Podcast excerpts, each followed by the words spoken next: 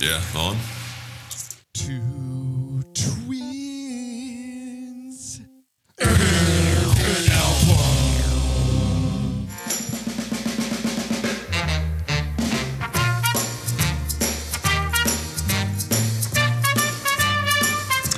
Hey, whoa, whoa, whoa, whoa. Do, do, do, do, do, do, do. Yeah. Let's go. LFG. Let's effing go. Good afternoon, Nub. T, how are you? I'm a little bit of a fanboy right now. I'm not gonna lie. I you're gonna have to help me today because my uh my man crush on Brendan Bayliss is pretty well known at this point. It's pretty legendary. So if like if I start to creep him out, like if you see him getting creeped out, just jump in. You know, don't be afraid. or just hang up, Bayliss, if you need to. No, um, we I gotta say, we we've been to many Umphrey shows. I don't think you're the only one. Yeah. the man crushes for our uh, guest in episode 43 are immense if you ever go see this band live. You know, one of the things that is getting talked about a lot right now in this glorious world we live in at the moment is normalcy, you know? What is normalcy? When will we get back to normal, you know? And damn, for me, and Nubs, I know this has been the case for you for several years, normalcy is Umphrey's coming to Detroit twice a year.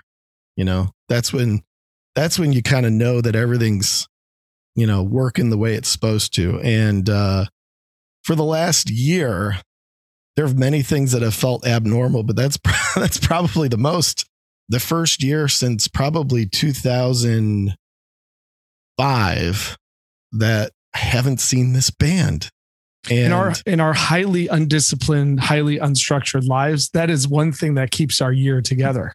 oh yeah Is Umphrey show. you know? indeed and i'm working on show number 58 not that i count or anything ish. ish. and yeah, we are just thrilled, just absolutely freaking thrilled to have said man crush Brendan Bayliss join our podcast here. And we are just so thankful. Bayliss, can we call you Bayliss? Yeah, that's what most people call me. Bayliss, welcome, good man. We are incredibly thankful to have you here. No, I'm happy to be here, man. I uh yeah, no one really calls me Brendan. well, um, you know, it's funny. You guys are, you know, there are bands that become a part of your musical taste and a part of your catalog and all that. And then there are bands that, you know, kind of just become a part of your life, you know, become part of this sort of reoccurring nature of, um, like I mentioned, you know, you're going to see them every year. You know, you're going to have that interaction. You know, you're going to get, um, something unique because every show is different and every show has its own characteristics and it- it really has kind of sucked balls to have to go a year without seeing you guys but mo- more importantly than us stupid fans what's it been like for you to be off the road this long? I mean you guys are obviously an incredibly hardworking band to say the least when it comes to the road. Have you enjoyed it? I know you have family now uh, nubs and i have young kids too so we sort of know what that's all about but how's it been? Uh, you know, we've been gone for 21 years, basically constantly traveling. So I was initially when we found out we were getting sent home, it was like, all right, I got a week off. And was like, oh, I might have two weeks. And then like I woke up that Monday and realized, oh, this is this is something this is for real. So there was a little bit of a panic mode, um, which I think was natural for everybody yeah just because the whole world was like freaking out. And then um, I kind of realized that this is my opportunity to kind of be home and see my kids grow up. Because I'm usually I, I'll leave, I'll come home, and one of them's like riding a bike when I come home or something. yeah yeah So I kind of embraced it that way to kind of look at it as an opportunity that I'll probably won't ever have again. So like the first say ten months, I was really digging it. yeah yeah And right after New Year's Eve, and it was like, okay, we're still here. Okay, I'm I'm officially ready now. And so I think it's going to be a really good thing for the band because we're all kind of energized and being away from it, I think we all appreciate it a lot more what what we had and how good it was, how spoiled we were. uh, you know, like having your own hotel room and catered dinner, and you don't have to deal with a kid crying about Legos all day. You know, so oh, you're at the Lego stage, huh? we're yeah we're Been there. Yeah. How old are your kids again, Bayliss? uh, eight, seven, and five and a half, almost six. Okay, okay, yeah, you're right in the thick of it. Mm-hmm. Yeah, I, I I I think it was a nice reset, and now everybody's excited to get back. And I think all the little little annoying things about the road and traveling and being gone, I think we'll be gone for at least the first couple weeks while we're back. yeah, exactly. Before they get annoying again, right? I mean, just and, and again, personal. I mean, you know, show 58 will be in May. You're coming to Detroit. Can't wait. nice. Um, I, I think people are just going to go ape shit. Not that they don't anyway at your shows, but I mean, the energy, you know, you guys are top notch energy anyway on a normal night. But um, I just, I can't wait for the, the just energy of you guys to your point of kind of being happy to be back. And man, I think the crowd is just going to like feast on that. So it'll be fun. Yeah, I'm I'm not planning on phoning it in now when we get back on stage, but I do feel like we could almost play like our worst stuff and people yeah. yeah. stoked. Yeah, totally. Totally. You know, for a band that relies so much on the chemistry between the six of you, and anyone that's been to a show can see that there's a there's even a groove within a show that you guys lock into, right? So, what is it? What has been the process of you guys trying to stay united? I'm assuming you don't all live in the same house. How how have you? Which would be kind of weird if you did. How have you guys been able to stay united just musically? You know, I'm sure you communicate and things like that, but how is it that you're going to take a stage again and not not necessarily lose your individual chops but lose the the chemistry within the band and the ability to riff off of each other and all the things that make Umphrey so unique? What have you done to try and keep that going in, in the best way possible? Well, we initially set up a Thursday afternoon conference call. At the same time every Thursday for this whole pandemic. And oddly enough, you know, it'd be a surprise to a couple people randomly like, oh, we're doing that again? Like, yeah, yeah, it's week 17. We're still doing the same Zoom. So once a week we had a meeting to kind of just go over business stuff and just check in with everybody. Um, but we've been writing songs this whole time. We basically, when we went to do a stream at Jake's house in June, we tracked for three days and laid the foundation for six songs. And then when we did the stream in the round in Chicago, we tracked for a couple days and got the skeletons for another six to eight songs. So then basically we've been sending those back and forth to each other over the past couple months, adding parts, subtracting. So it's still connected, even though we're doing it, you know, through email and stuff. It's not like we're completely disengaged. And we played a show last weekend, and it was sh- it was surprising to me how much stuff I actually remembered. Uh, there's some complicated passages that were really hard to learn when we were writing them, but I think I've played them so many times. I don't want to jinx it, but so many times that a lot of it was coming back, and was I was shocked that the hard stuff was coming back, and some of the super easy stuff was not there. so, well, we have six, at least six gigs in May coming up. I think maybe more. Yeah. So, um, I, I don't, I'm not worried about us uh, falling off. You know, I think everybody's kind of maintained their chops. A lot of guys are teaching lessons. I know I've played more guitar in the last year than I have in a long time. So, Well, that was kind of how you and I got acquainted was I saw that you were doing lessons and I was like, hell yeah, you know? And so, you know, and I kind of, you know, 20% wanted a lesson and 80% just kind of wanted to hang, talk music, you know? Um, but there are a couple other things I wanted to ask you um, to, to see if, if you remember me. Um, number one, I'm always the idiot when you play in Detroit who requests words like 800 times. Do you, does that get all the way to you or, or, or no? it gets to me. Um, Okay. Okay. I don't know what channels you're using. Uh, Mostly the Twitter. Mostly the Twitter. yeah, those get those get to me. Yeah, I'm I'm that's always me, I must say. Nipple tricks and and words are kind of my like go tos as far as requests. And you and you played at your last Detroit show, so thank you. Um, the second is uh, this is going back maybe six or seven years ago. You guys played the Fillmore, the State Theater, well, but I guess it's the Fillmore now. And I had tweeted you before, like a day before the show, and I shared with you this uh, incredible song called "It's So Cold in the D." Yes, by T Baby, and you did it. I mean, you sang like a verse. It was, and I just, I was like going bonkers. I mean, so I'm going to thank you for that too. And then the last thing is Omega Moose, uh, uh Magic Stick. After the, um, was it two years ago? Uh, there, there was a complete jackass up front, middle aged guy, shirtless. Do you remember that guy? I do. Was that, that was you? me. Yeah, yeah, that was me. Yep. Um, I I didn't think jackass. I just thought this guy's getting down and brought the level in the room up a notch for sure. You guys played Rio, and like uh, it, that was it. The shirt was coming off. I do remember that. Well, it is a you know uh, even a doofus like me. The fact that I can even eh, you know have interaction with you guys you know um, prior to in that way and even get a couple things on the radar it's part of the the kinship of uh, and the accessibility that you guys offer. And I think that's part of what makes it special. But obviously, none of that matters unless you guys are really, really good. and that's that's I think what it ultimately, you know, sort of comes down to. And it's funny, you know, hearing you talk about the hard stuff, the easy stuff. I think I've said that this on the podcast before.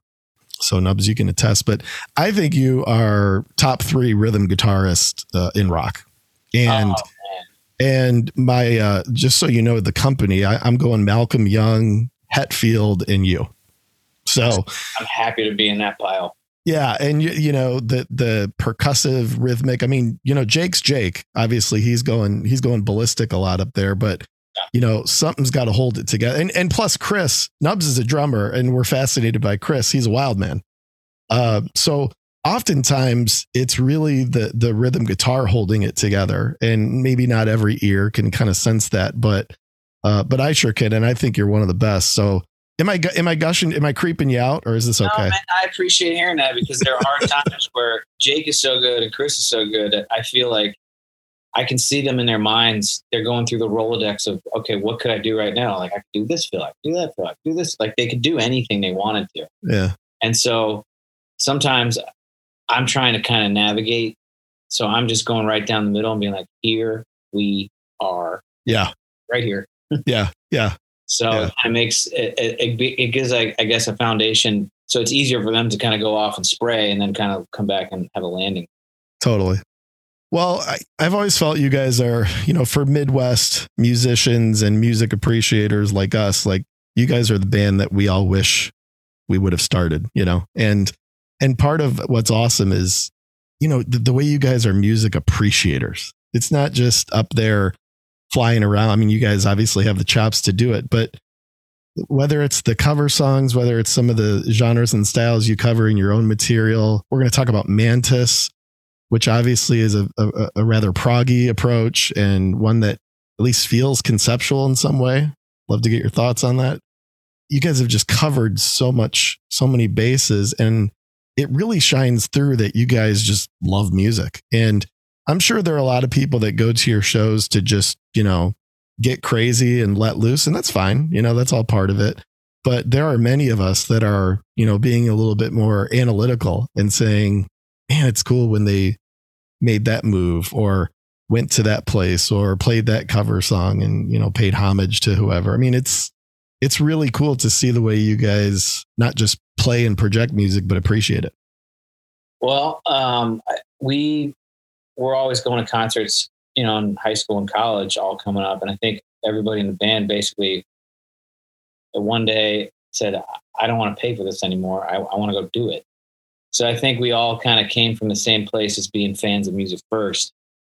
And uh, I think everybody appreciated the the influences of other people and we never fought about it. And I've talked about this before where Stasik will be into like a heavy metal band and I'll be into some acoustic indigo girl stuff. Right. do not belong in the same room. But we've learned to accept that everybody listens to other things and kind of respect that and not force uh, your will. You know? Yeah. So while he's shirtless requesting words, which is all accurate, I'm like the nerdy prog guy in the back of the room trying to convince the people there that are just there for the experience about your studio work and why it's really important. And I think what's cool about your band, but also, and I'd love your take on this, what was confusing to me early on about your band is that people called you a jam band. And I think that's because you had long passages and solos and things like that. But I remember when I first started checking you guys out, certainly after Mantis came out, to me, and, and I am a total prog nerd, and we've talked about this a lot on the podcast. But to me, Umphrey's McGee is a progressive rock band, easily just done. And and I concentrate so much on you guys' studio output. I love going to shows, but I love the records too. And I'm always trying to bring those more to the surface because I think your live shows get so much attention and deservedly so because of what you guys do. But do you ever feel like, you know, from a studio album perspective, that um, there's some misunderstanding about what kind of band you are, almost that in some ways the albums are overlooked or underappreciated just because the live show is such a central focus of what you do as a band. And with that, how come you guys aren't just seen as a prog band? You know, how come you get labeled all these other things when really, in my opinion, you're just an excellent progressive rock band? What do you think? Well, we t- we think of ourselves as a progressive rock band, and when we came up, it was definitely we were doing a set and a set break and encore. So it was the format that was kind of put out there by the Grateful Dead, Phish, Mo, all these bands that we were we were like the little guys coming up, you know, trying to get opening spots or you know play on the same festival bill. So I think because we played uh, in that format, we're kind of already thrown into it, and then we do have a lot of long songs, a lot of solos, and we are all over the place and we do play covers. So there are a lot of similarities and I get that.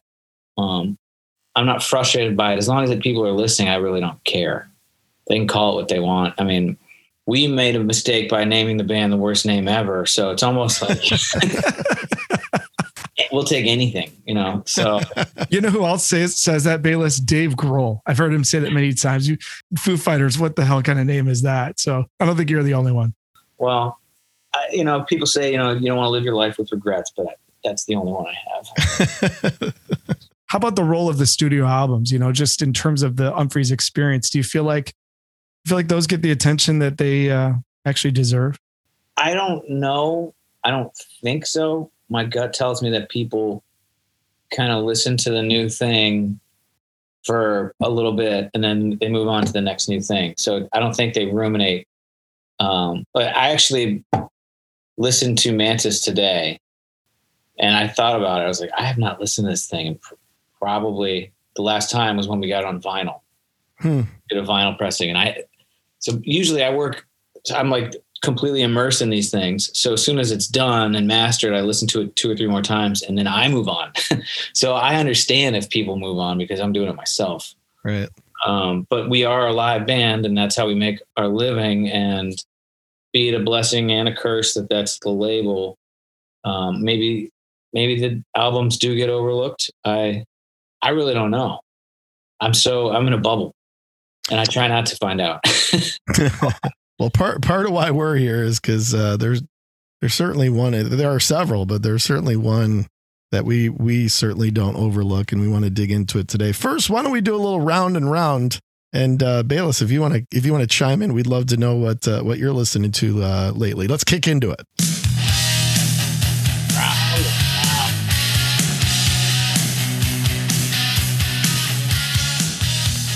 Nub, why don't we go to you first? Uh, what's round and round for you this week, buddy? So this is a band that I'm I'm almost pissed at myself that I just discovered, and I discovered it through um, the Prog Report podcast, which is a podcast that I listen to pretty regularly. And the band is Big Wreck. And this is a group that was on, they start off in Atlantic Records. Uh, the front man of the band is Ian Thornley, who went on to do some other projects. He did a solo gig that I actually reviewed in the mid 2000s. But this debut from Big Wreck is called In Loving Memory of, and it is an absolutely incredible album. And I literally just discovered it last week. And this is one of those bands I wish I would have discovered at 17 in 1997, but it's got that good, thick kind of 90s production and that major label sound, but really crafty songwriting and, and just amazing stuff. So I'll have to check that out. Have you heard of them, Bayliss? Uh, I think I heard that when you named the the album title, it started to ring a bell. Um, but I, off the top of my head, I I don't know enough to even say anything.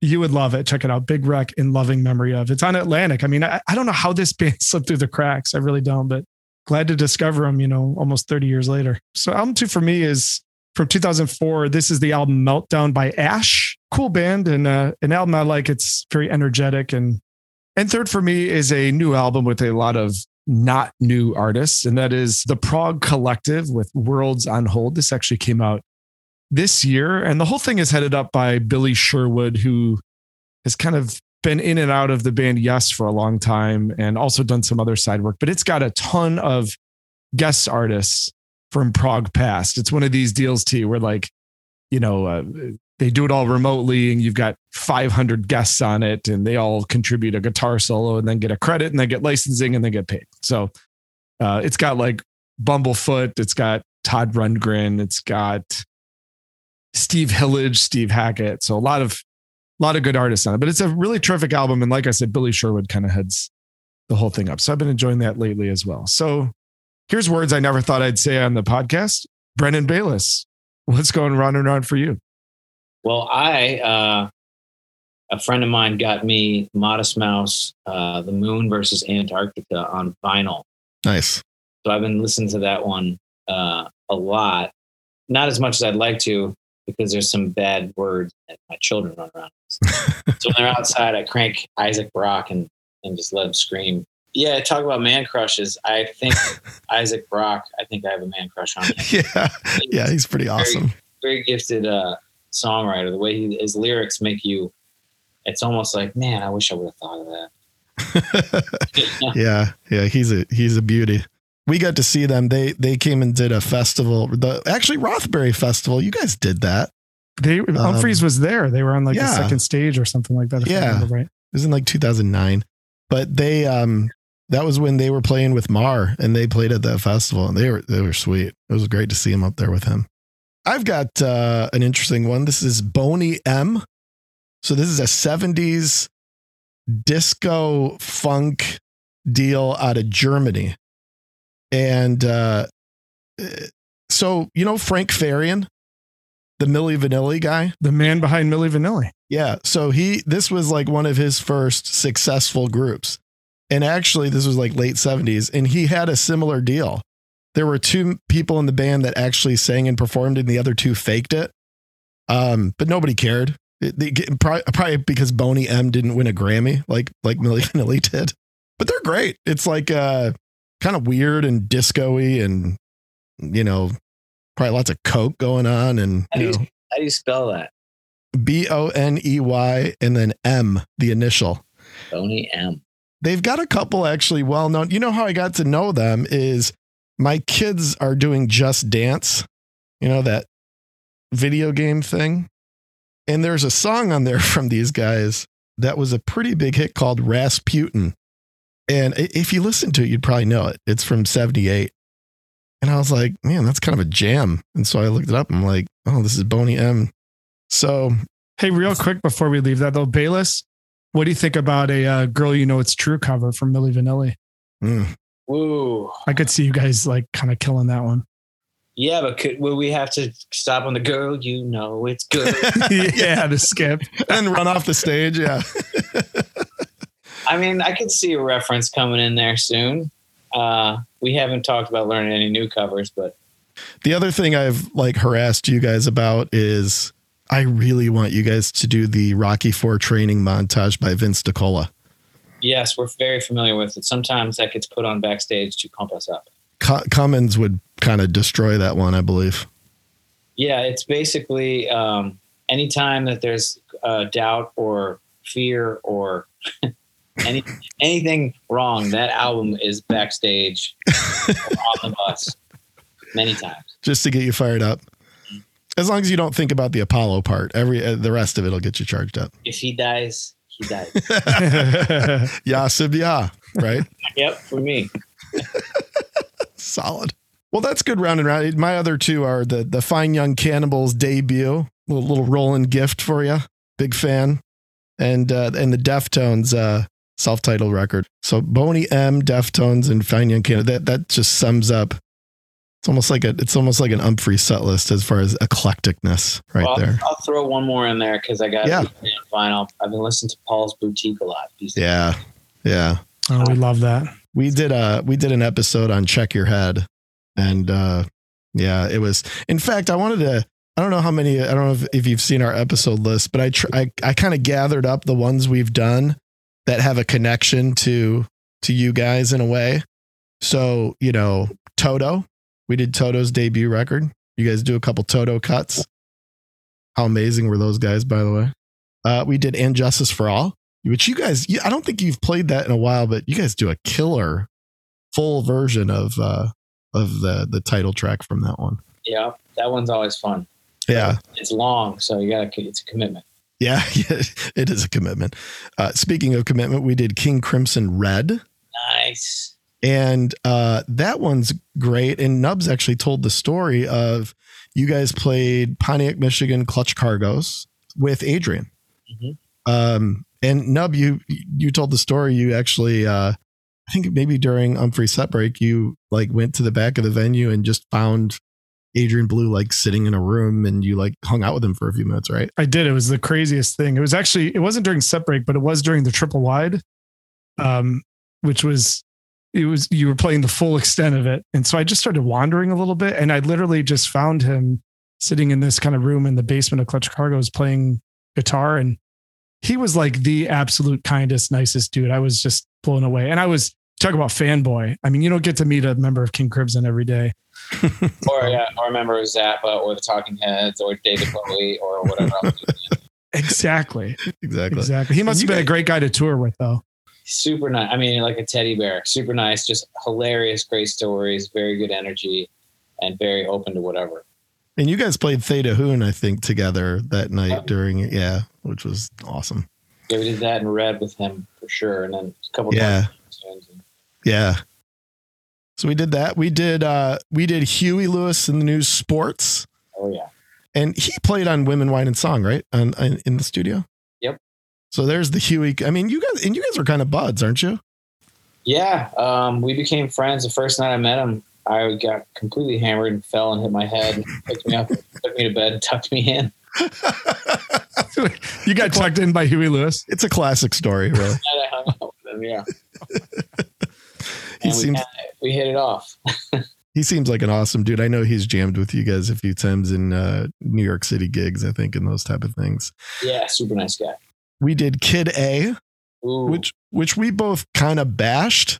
We were not too keen on Kid A in hindsight, but uh, but you guys do a great version of National Anthem, um, which is It's Kid much A? better than the Radiohead version. I think. Wait, am I? Is OK Computer the one that they blew up?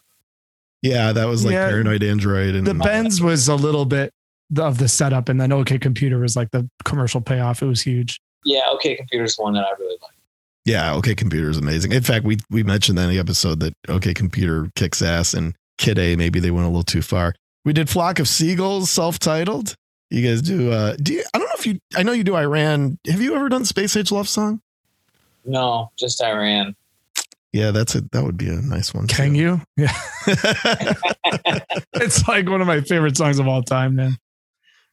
we did uh we did Vulgar Display of Power, Little Pantera. And uh which you guys get dirty. I, it's I don't once I think it's been a while since you did. I think Cowboys from Hell you've done before, but We did it uh, two summers ago in New Jersey. Do you get a kick out of like when you guys pull out the big metal, you know, um, kind of looking out and seeing all like some of your your more hippie side of the crowd sort of not know what to do? Yes. Um, like when you play Wizard, yeah, it's entertaining to me, but it's also like almost uh, you, you're looking at it and you can tell like some of these people, it's not what they would go to, but we're gonna make you do this because it's, music is music, and you need to embrace all kinds of it. You can't just be shut off. absolutely. I love it. Nice to kind of sprinkle in a little education. By the way, w- Wizard is a real masterpiece. I mean, how long does a composition like that take you guys? Jake wrote most of that, and it- he? yeah, he basically rec- he basically had ten all the sections and he showed up and was like, "Okay, I got this riff," and he'd play it, and he's like, "I got this," and we basically stuck them all together. And then Pony had a bass line outro at the end. Um, maybe Joel had the piano part too. That might have been Mm. in there. Middle part, yeah. Um, I, but I think he kind of just came up with basically all the all the parts, and then we put it together in a day at the studio. Um, and I think we've subsequently sped it up because I don't remember it being as fast as the last time we played it. Yeah. You never did that. Did you guys ever record that in the studio? You know, we might have tried. There's definitely a couple songs that we've recorded that we never put out just because it just didn't click. Okay. No pun Okay. intended. Yeah. Yeah. Yeah, set up a click track for that would not be easy. And uh and then the last one I'll mention is actually this was last week. We did Welcome to the Pleasure Dome. Little Frankie goes to Hollywood. Oh, Yeah. Yeah. So uh and I think you guys jam a little relax whenever you're feeling it, which is awesome. Which is awesome.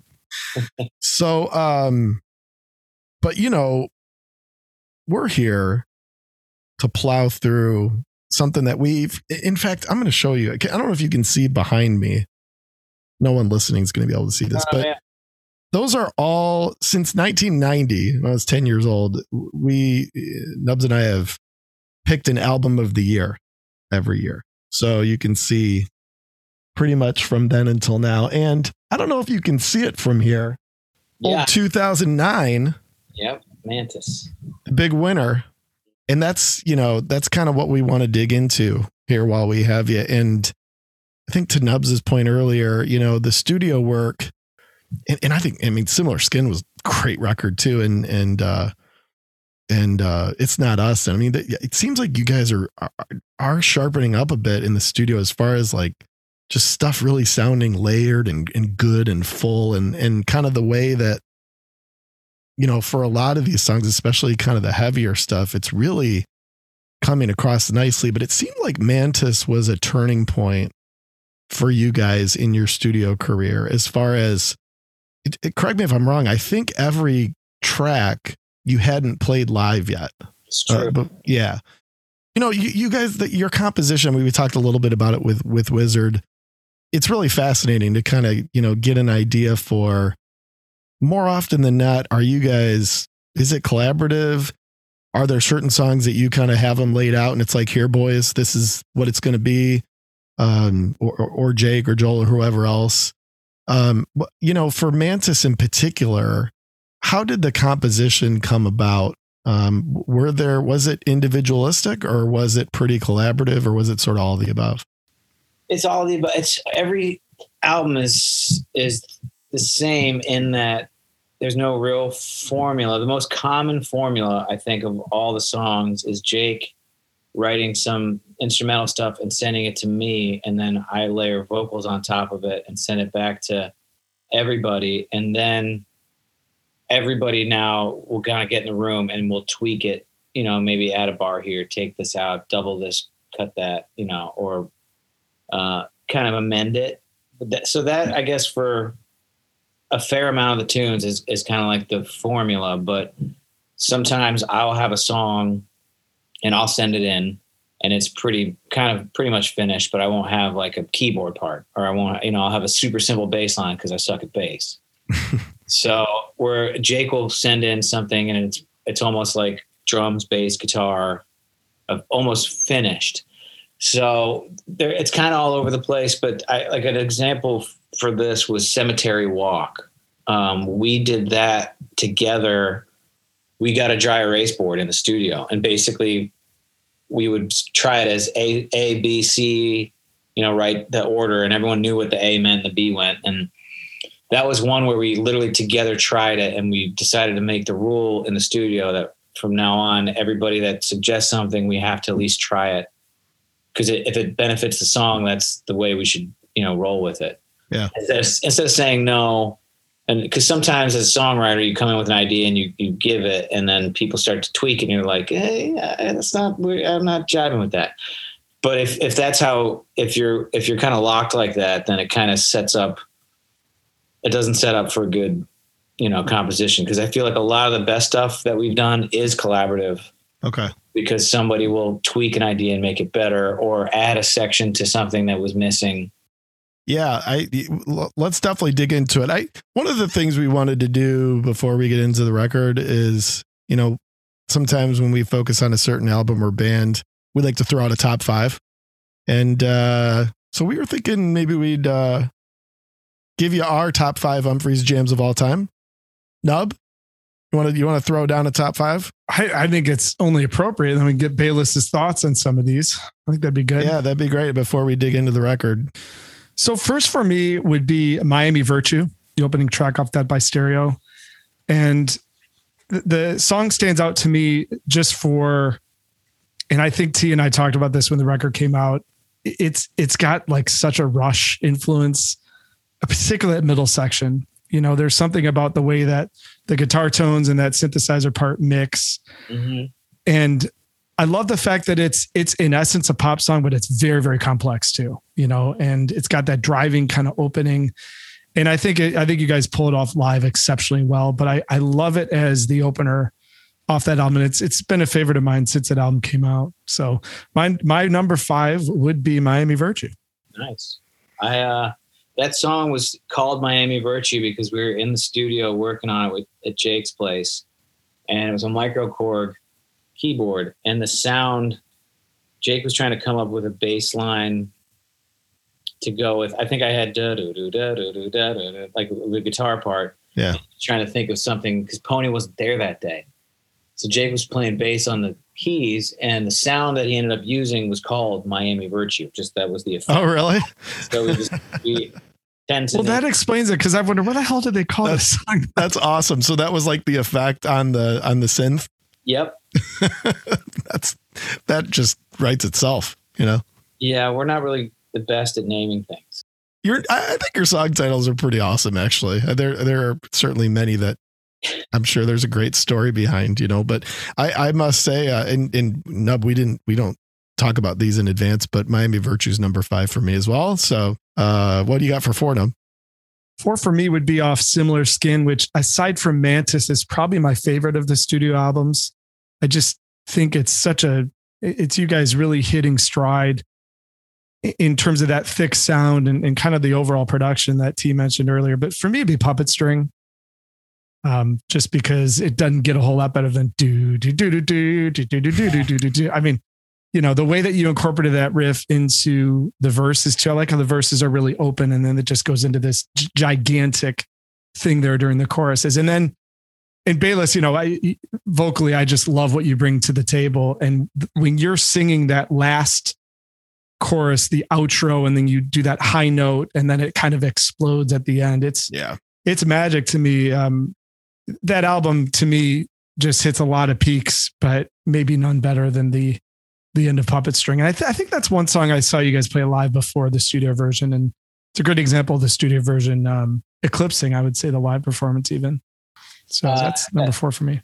A little side note about puppet string. I I wrote that riff on a keyboard and E flat, so it was all black notes. So it was super easy to play.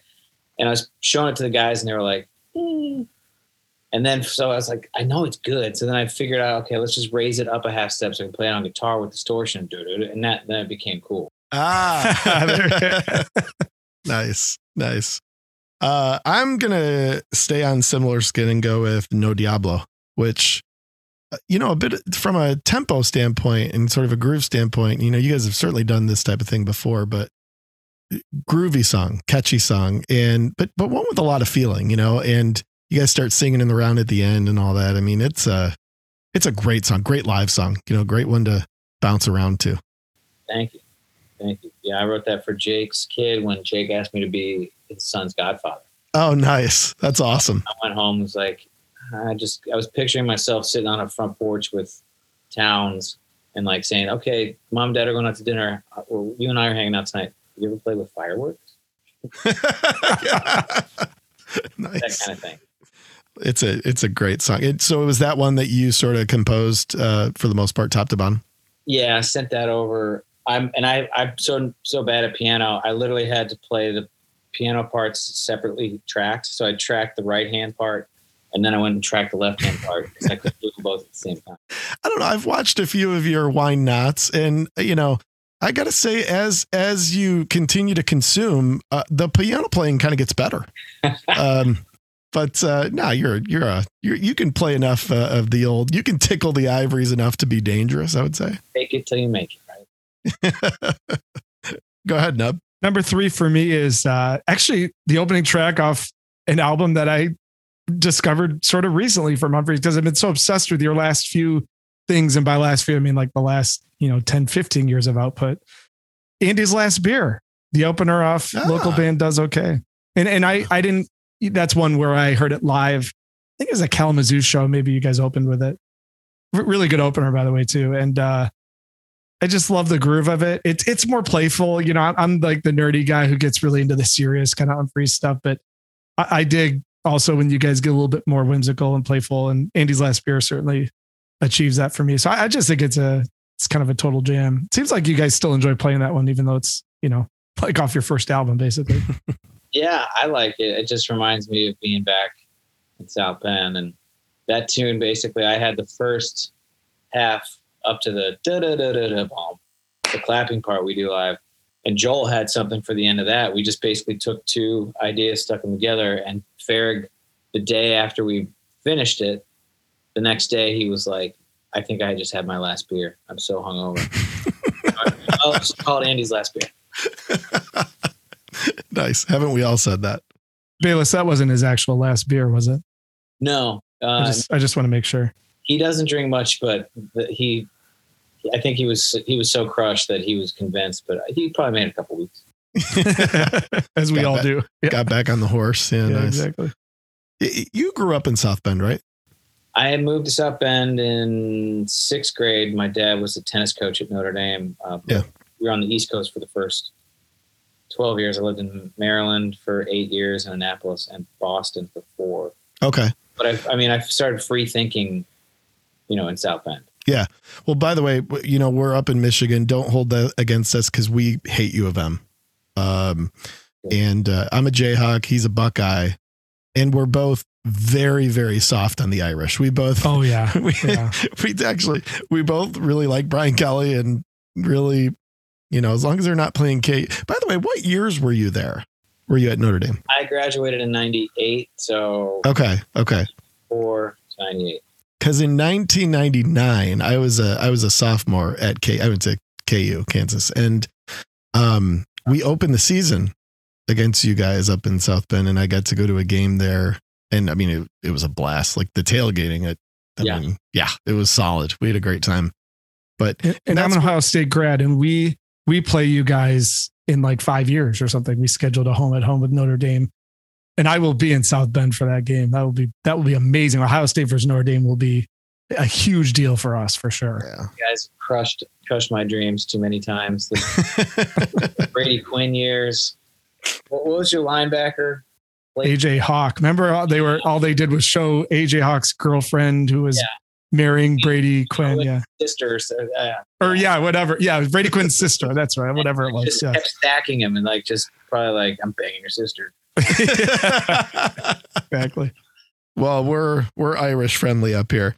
Um, my third is DBK, so I'll reach back a bit to the early catalog. And uh, Bayliss, we were actually down at the very first Humble. Uh, we we made the trip, uh, and uh, I remember you guys did like a funk version at that one, which was kind of a unique take on uh, on DBK, which obviously is one of the long pieces. It's between DBK and Two by Two are both two of my favorite long, kind of longer pieces that you guys do. But uh, DBK was probably one of the. Is that one of the first songs you guys wrote? At, at least one of the first. Yeah, that, that was written around the same time as uh, Two by Two. It was a summer that Stasik was in Japan, so it was just me, Joel, Mirro, and Farag. Right. um, and I was trying to get away from the jam band thing. So I was trying to come up with more heavy, you know, flat five riffs that were more dissonant because I felt like if we keep playing songs like Front Porch, we're definitely going to just go this way. Yeah, yeah. That was that was intentionally trying to be aggressive. Those are those are both great. Those are And it's both called it's called Der Blutenkat because the drum fill at start is Blutenkat. Oh, is that? What, I, I was gonna ask, and then I was like, it's probably some like I thought it was like a different language, and it's like I, you know, be like stupid for asking, but okay. No, next That makes sense. it, listen to the drum fill to start the song, and it, it sounds like someone saying they're blue. That's awesome. All right, now two to go. Okay, I, I'm I'm thinking my number two is also on your list. So I'm just gonna check right now. Is wife soup on your list? Yep. Okay. Do you want to just do that now? yeah.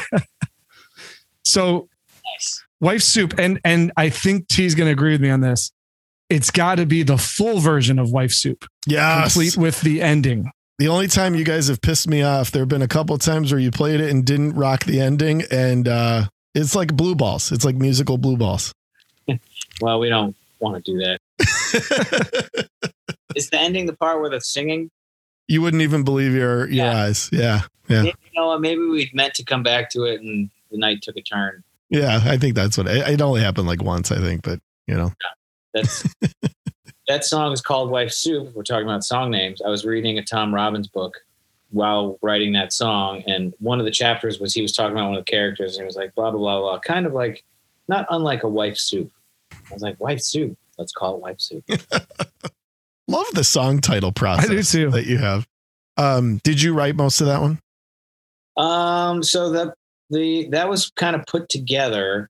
Um, I definitely I wrote like the verse parts, and then I think Jake and I kind of stuck that one together. It's one of the first we did with Chris. So there there was definitely a collaborative effort in that one. I think I had like the chorus progression and the verse progression, and then Jake had the arpeggio sweep, and um, I actually wrote the interlude. dunk dunk dunk dunk dunk, dun Mhm. just like on a whim and i didn't i was kind of not even going to show the guys because i thought it was just too classical and a lot some of the guys thought that was their favorite part of the song so it's like see, it goes to show you don't really know uh, i'm not quoting the grateful dead yeah, that is a cool part of the song. That ending where you uh, you know everybody's singing uh, except for Pony, um, you know, and kind of doing the harmonies in the background, and you're you know up high. That's it's that's that is high drama at a at a Umphrey show. It's it's a beauty every time. yeah it, it tends to work when we do it right one time on my birthday we were in virginia and i was having a great time and i was just walking on the stage and like they all went to sing and i was way across like far from my mic I was like ah, ah. you needed one of those uh, you know Rick Savage microphones. Yeah. Bayliss, are you too close to a song like that to to feel the emotion of it? Because like I think T is right when when you guys hit that ending, and I'm not just talking about the live show, I'm talking about the, the recording too. I mean, it- there's a pinnacle to that. There's a there's an emotion to the way that song concludes, and then the acapella part at the end is really powerful as well. But you know, I get it's like a goosebump moment for fans, but for you, it's it's work. But do you still feel like when you hit kind of those moments of a song like Wife Soup? do you still feel the the kind of tickle or the goosebump or anything like that, or you've have you just done it so many times that it's it's old hat? No, I do, and that part too. It's one of those that it's weird because I'll I'll go up to sing it at the end, and sometimes it's weird because something will pop in my head. Like, remember the time your voice cracked opening for Dave Matthews at Alpine Valley? And I'm like, don't don't think don't think about these things right now. And then when I realize I'm over an- analyzing it, I try and just completely shut off and tap into the emotion of it, and that kind of tends to wash over me. And for a few seconds, I'm kind of lose time and I'm with everybody in, in the moment. So yeah, it's not Yeah. something that is lost on me. Yeah. That's Awesome. cool. All right. What's number uno? Well, it's not easy to pick numero uno, but um, for me, I'm going to go with Haji. Minute. Well, Haji. Haji is all. I, I've never had to say the whole damn na- s- title of it. You knew Haji you were gonna fuck, Memeshite. Haji you knew you were going to fuck that up, didn't Yeah, you? Haji. Can we just say that? I know. I'm sure you guys just called it Haji too. Haji Mamashte. Uh, Hami Mama, Haji Oh, Mamashte. I've been saying that wrong for 20 years. It's nice to meet you in Japanese. Oh, is it? Okay. All right. There you go. So Haji is my number one. Again, same idea um, in terms of the peaks and valleys, the kind of ins and outs rhythmically and everything that, everything that's going on there. And no other band could or is doing anything like a track like that. And again, I think falling onto the Death by Stereo album too. And I, I know you guys played that song live, you know, I think for years before the actual recording of it, but the recording really lives up to uh, the, the live performance of it. But I just think guitar wise and that whole late movement and the, the guitar solo outro is, I mean, it's pretty amazing stuff. Uh, Stasik and I wrote that. It's the first song we ever wrote together in college. And the original version is 15 minutes long with all this weird stuff. He's talking in Japanese and I'm translating. and it's very uh, sophomoric college. But the middle part that is now Hajime Mache, we just cut the first seven minutes and the last five minutes and just now only play that middle part. Does sophomoric mean that you guys were high AF in uh yeah, yeah. Yes.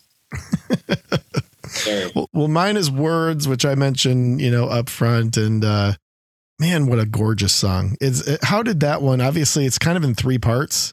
Mm-hmm. So were those pieces that just kind of fit together, or was that something that was composed as a whole? Jake had the first part, which is it's in seven, and then it's in five, and then that that became like the verse in the top. Joel had the middle part. Mm-hmm. Um, and then Jake had something for the end, and then stuck it all together, and then I put I went home with it and put words on words. Yeah, gorgeous song, a great vocal too. And by the way, that list we made a rule before doesn't include Mantis songs because we know we're going to talk about that in the episode. But I will tell you that three of the five would have been off Mantis for me, and I'll gush on about those when we get to track by track, which I know is coming up to you.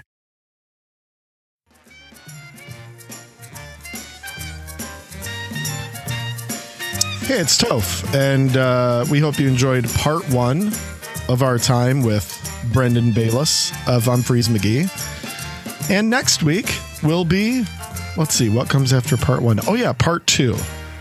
So make sure to tune in next week, and we will dive further into the Mantis album with the nerdy deets and the track by track. See you then for part two of episode 43.